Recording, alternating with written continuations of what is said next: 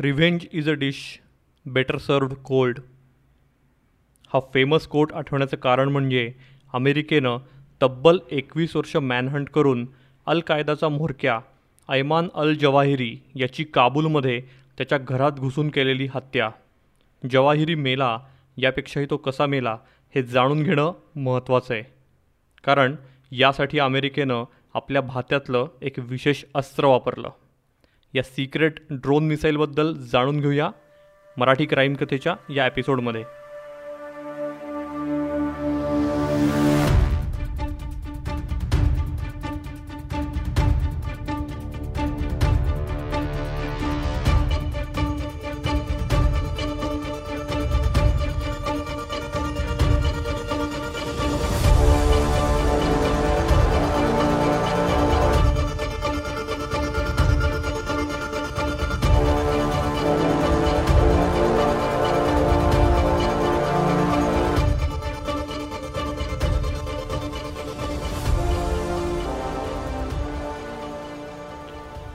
Hello friends Marathi crime कथा या माझ्या पॉडकास्टमध्ये मी तुमचा होस्ट निरंजन मेढेकर तुम्हा सगळ्या लिस्नर्सचं अगदी मनापासून स्वागत करतो.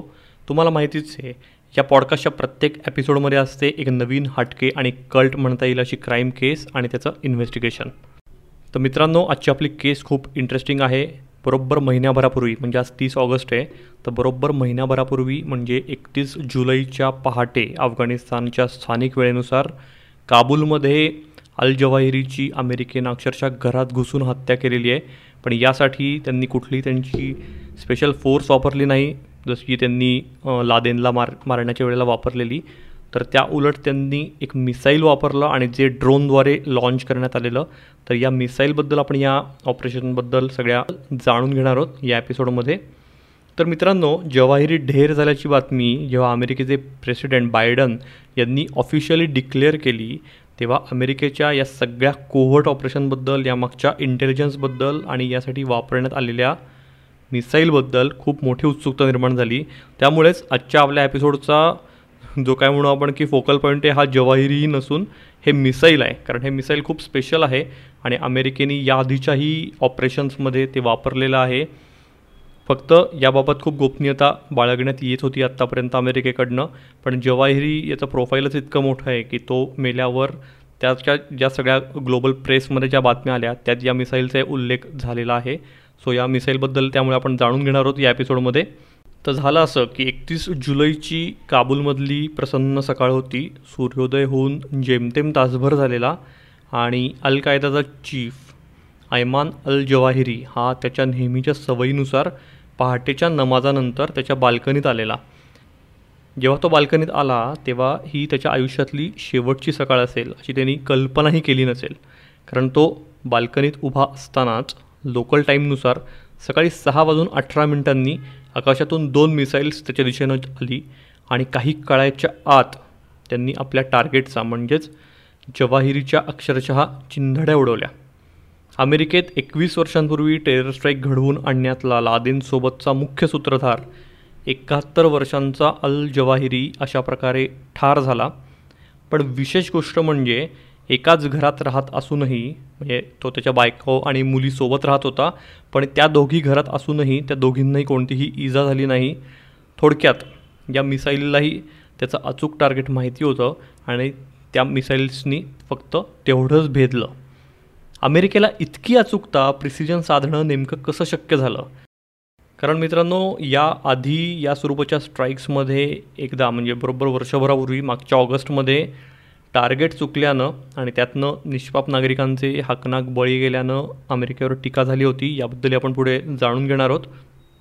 पण या केसमध्ये जवाहिरीच्या केसमध्ये एखाद्या जेम्स बॉन्डच्या किंवा टॉम क्रूजच्या मिशन इम्पॉसिबलप्रमाणे सगळं कसं अगदी ठरलेल्या प्लॅननुसार घडलं. हे खरंच ख सगळं खूप इंटरेस्टिंग आहे. म्हणजे मी बऱ्याच बातम्या रिपोर्ट्स अगदी B B C C N एनपासून ते आपल्या इंडिया टुडे आणि इंडियन एक्सप्रेसपर्यंत सगळ्या बातम्या बघितलेल्या आहेत. तर पुढे जाण्या अगोदर या ऑपरेशनबद्दल जाणून घेण्या अगोदर आपण थोडंसं जवाहिरी महाशयांबद्दल जाणून घेऊया. अकरा सप्टेंबर दोन हजार एक या दिवशी अमेरिकेच्या वर्ल्ड ट्रेड सेंटरवर अल कायदानं हल्ला केला ज्यात साधारण तीन हजार अमेरिकी नागरिक ठार झाले होते. आणि या हल्ल्याचा मुख्य सूत्रधार हा ओसामा बिन लादेन होता. असं जरी असलं तरी लादेनचा राईट हँड असा हा जवाहिरी होता. त्यामुळंच नाईन इलेवनच्या हल्ल्यानंतर लादेनसोबत जवाहिरीचा चष्म्यातला किंचित हसणारा फोटो जगभरातल्या प्रेसमध्ये झळकला होता. आणि तेव्हापासून जवाहिरीची ओळख म्हणजे तो फोटोच असं गणित बनून गेलेलं आहे. म्हणजे आत्ताही जेव्हा त्याला ठार केलं अमेरिकेनं. तेव्हा त्याचा जो फोटो झळकला आहे सगळ्या प्रेसमध्ये आत्ताही तर तो तोच आहे फोटो. जवाहिरीचा जन्म हा एकोणीस जून एकोणीसशे एक्कावन्न या दिवशी इजिप्तमध्ये एका सतन कुटुंबात झालेला. जवाहिरी हा लहानपणापासूनच धार्मिक वृत्तीचा होता. त्यामुळंच तरुणपणी तो कट्टरपंथी सुनी संघटनेकडे आकृष्ट झाला. जवाहिरी हा पेशानं डोळ्यांचा सर्जन होता. म्हणजे त्यांनी कैरो युनिव्हर्सिटीतनं त्याचं मेडिसिनचं शिक्षण पूर्ण केलेलं. आपल्या पेशाच्या निमित्तानं तो अनेक देशांमध्ये फिरला. यातच अफगाणिस्तानमध्ये त्याची लादेनशी ओळख झाली. एकोणीसशे अठ्ठ्याऐंशीमध्ये लादेननं अलकायदाची स्थापना केली तेव्हाही तो त्याच्यासोबत होता. जवाहिरीनं तेव्हा आपली संघटना अलकायदामध्ये विलीन केली आणि अलकायदाच्या दहशतवादी कारवाया या जगभर सुरू झाल्या. मित्रांनो वर्ल्ड ट्रेड सेंटरवरचा हल्ला झाल्यावर बरोबर दहा वर्षांनी म्हणजेच दोन मे दोन हजार अकरा या दिवशी अमेरिकेच्या स्पेशल टीमनं पाकिस्तानच्या अबोटाबादमध्ये हेलिकॉप्टरमधून उतरत प्रत्यक्ष कारवाई करून ओसामा बिन लादेनला ठार केलेलं. त्यानंतर गेली अकरा वर्ष अमेरिका ही जवाहिरीच्या मागावर होती. दोन हजार बावीसच्या सुरुवातीला जवाहिरी पाकिस्तानातून अफगाणिस्तानमध्ये वास्तव्यास गेल्यावर अमेरिकी एजन्सीजला जवाहिरीच्या ठावठिकाण्याबद्दल ठोस माहिती हाती लागली. जवाहिरी हा तालिबानी सरकारच्या पाठिंब्यानं काबूलमधल्या एका पॉश एरियात एका सुरक्षित घरात त्याच्या कुटुंबासोबत राहतो आहे अशी पक्की इन्फॉर्मेशन त्यांना मिळाली. या घरात आल्यापासून तो एकदाही बाहेर पडला नव्हता. तो जानेवारीत आल्यापासून एकदाही बाहेर पडला नव्हता. त्यामुळे त्याला बाहेर कुठंही मोकळ्या जागेत टार्गेट करणं हे शक्य नव्हतं. त्यामुळंच त्याला त्याच्या बाल्कनीत कंठस्नान घालण्यापूर्वी अमेरिकेच्या इंटेल एजन्सीजनी आधी त्याच्या घराची प्रतिकृती तयार केली मॉडेल तयार केलं. तसंच ते घर किती मजबूत आहे त्याची स्ट्रेंथ किती आहे म्हणजे या मिसाईल अटॅकनंतर त्या घराला काही हानी होणार नाही ना. म्हणजे ज्या योगे त्या बाकी घरातल्या किंवा आजूबाजूच्या लोकांना त्या एरियातल्या काही त्यांना त्रास होणार नाही ना त्यांचे जीव जाणार नाहीत ना या सगळ्याची चाचपणी ही अमेरिकेनं या ऑपरेशन आधी केलेली असं कळतं आहे तर जवाहिरीला मारण्यासाठी यू एसनं ड्रोनद्वारे लॉन्च करता येणाऱ्या आणि हवेतून जमिनीवर मारा करणाऱ्या hellfire R nine X या मिसाईलचा वापर केला. विशेष म्हणजे या मिसाईलचा वापर जवाहिरीच्या केसमध्ये यू एसनं पहिल्यांदाच केलेला नसून नाईन इलेवननंतर गेल्या दोन दशकांमध्ये वेगवेगळ्या कोव्हर्ट ऑपरेशन्समध्ये टेररिस्टना टार्गेट करण्यासाठी या मिसाईलचा वापर हा अमेरिकेतर्फे करण्यात आला आहे बी बी सीच्या बातमीनुसार याआधी अमेरिकेनं दोन हजार वीसमध्ये इराणचे जनरल कासिम सोलेमनी यांना बगदादमध्ये तर त्याआधी दोन हजार पंधरामध्ये जिहादी जॉन नावाच्या इस्लामिक स्टेट अर्थात आयसिसच्या टेररिस्टला टिपण्यासाठी हेलफायर मिसाईलचा वापर हा केलेला. तर हे जे हेलफायर मिसाईल आहे ते जवाहिरीच्या केसमध्ये ड्रोनवरून लॉन्च करण्यात आलं असलं तरी ते हेलिकॉप्टर ग्राउंड व्हेकल्स शिप्स किंवा विमानातूनही लॉन्च करता येऊ शकतं.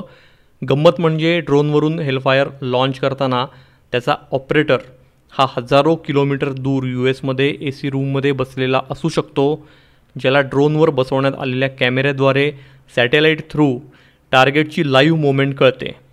कॅमेरा ऑपरेटर या लाईव्ह कव्हरेजनुसार टार्गेट लॉक करून त्याच्यावर लेझर टाकतो.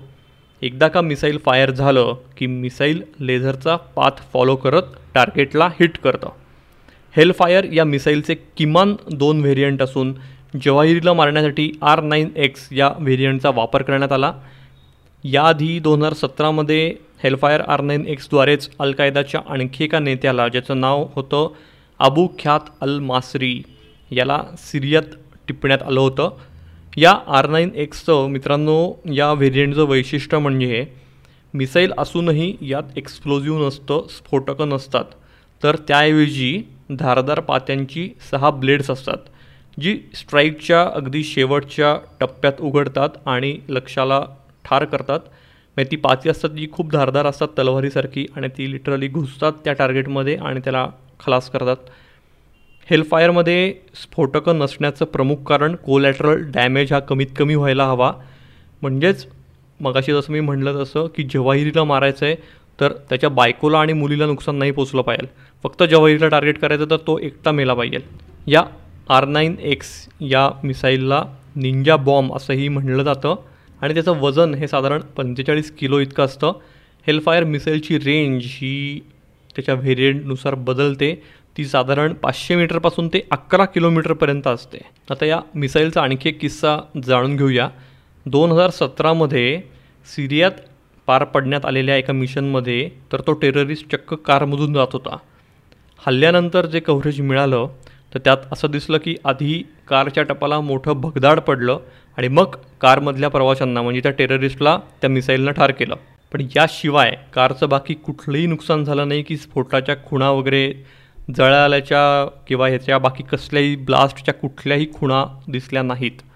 Hellfire missile C M Q nine reaper ज्यांना प्रिडेटर ड्रोन्स असंही म्हणलं जातं त्यावरून लॉन्च केली जातात. या ड्रोन्समध्ये असलेल्या इनबिल्ट सेन्सर्स आणि रडार्सद्वारे ते टार्गेट डिटेक्ट करतात.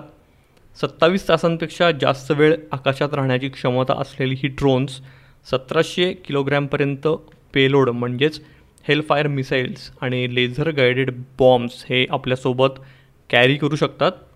सो या मिसाईलचं जेवढं वैशिष्ट्य आहे आर नाईन एक्सचं तितकंच हे ड्रोन्स जे आहेत एम क्यू नाईन रिपर असं ज्यांचं नाव आहे ते पण महत्त्वाचे आहेत. मित्रांनो जवाहिरीचा लक्षभेद करण्यापूर्वी यू एस एजन्सीज त्याच्यावर आणि त्याच्या प्रत्येकान प्रत्येक हालचालीवर लक्ष ठेवून होत्या. थोडक्यात काबूलमध्ये यू एस ए स्पाईज हे हल्ल्याआधी किमान काही आठवडे किंवा कदाचित काही महिने त्याच्या घरावर पाळत ठेवत होते.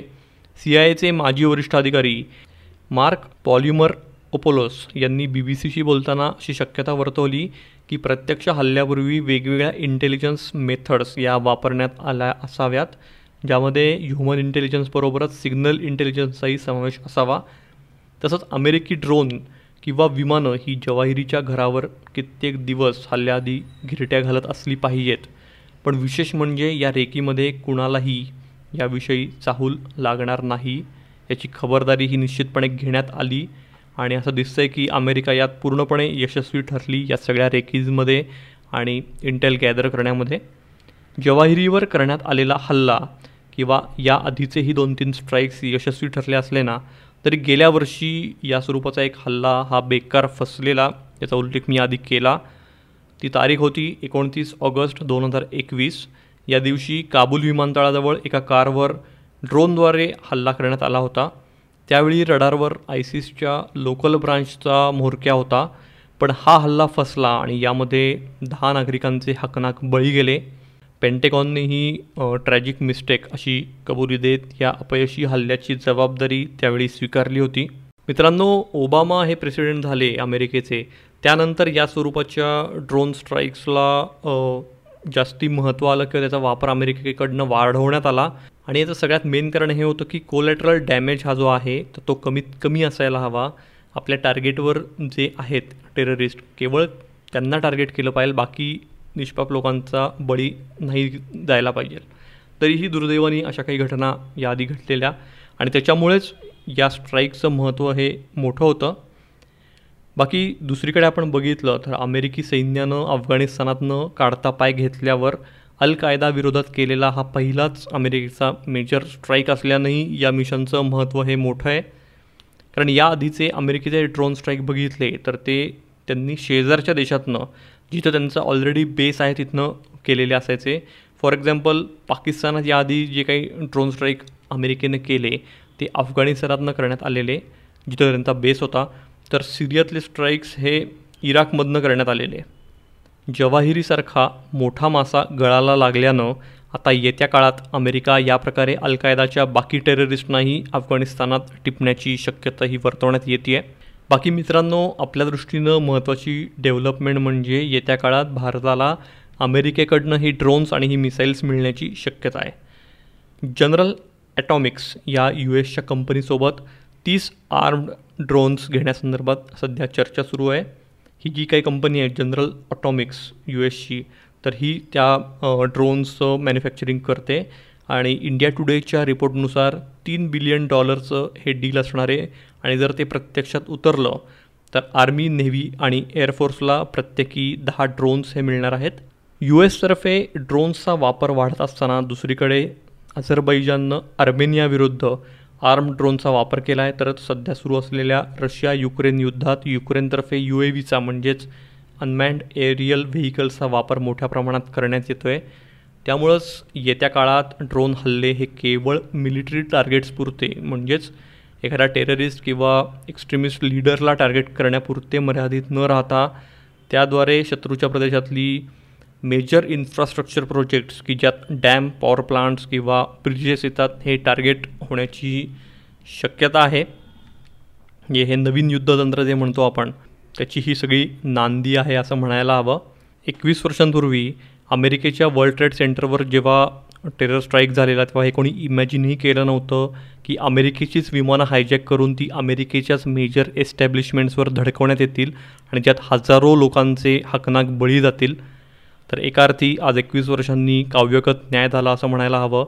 कारण जवाहिरीचाही मृत्यू हा हवेतून आलेल्या एअरक्राफ्टने नाही पण मिसाईलनी झालेला आहे. येस हा एपिसोड कसा वाटला मला नक्की कळवा. भेटूया पुढच्या एपिसोडमध्ये अशाच एखाद्या इंटरेस्टिंग खतरनाक केससोबत तोपर्यंत टाटा.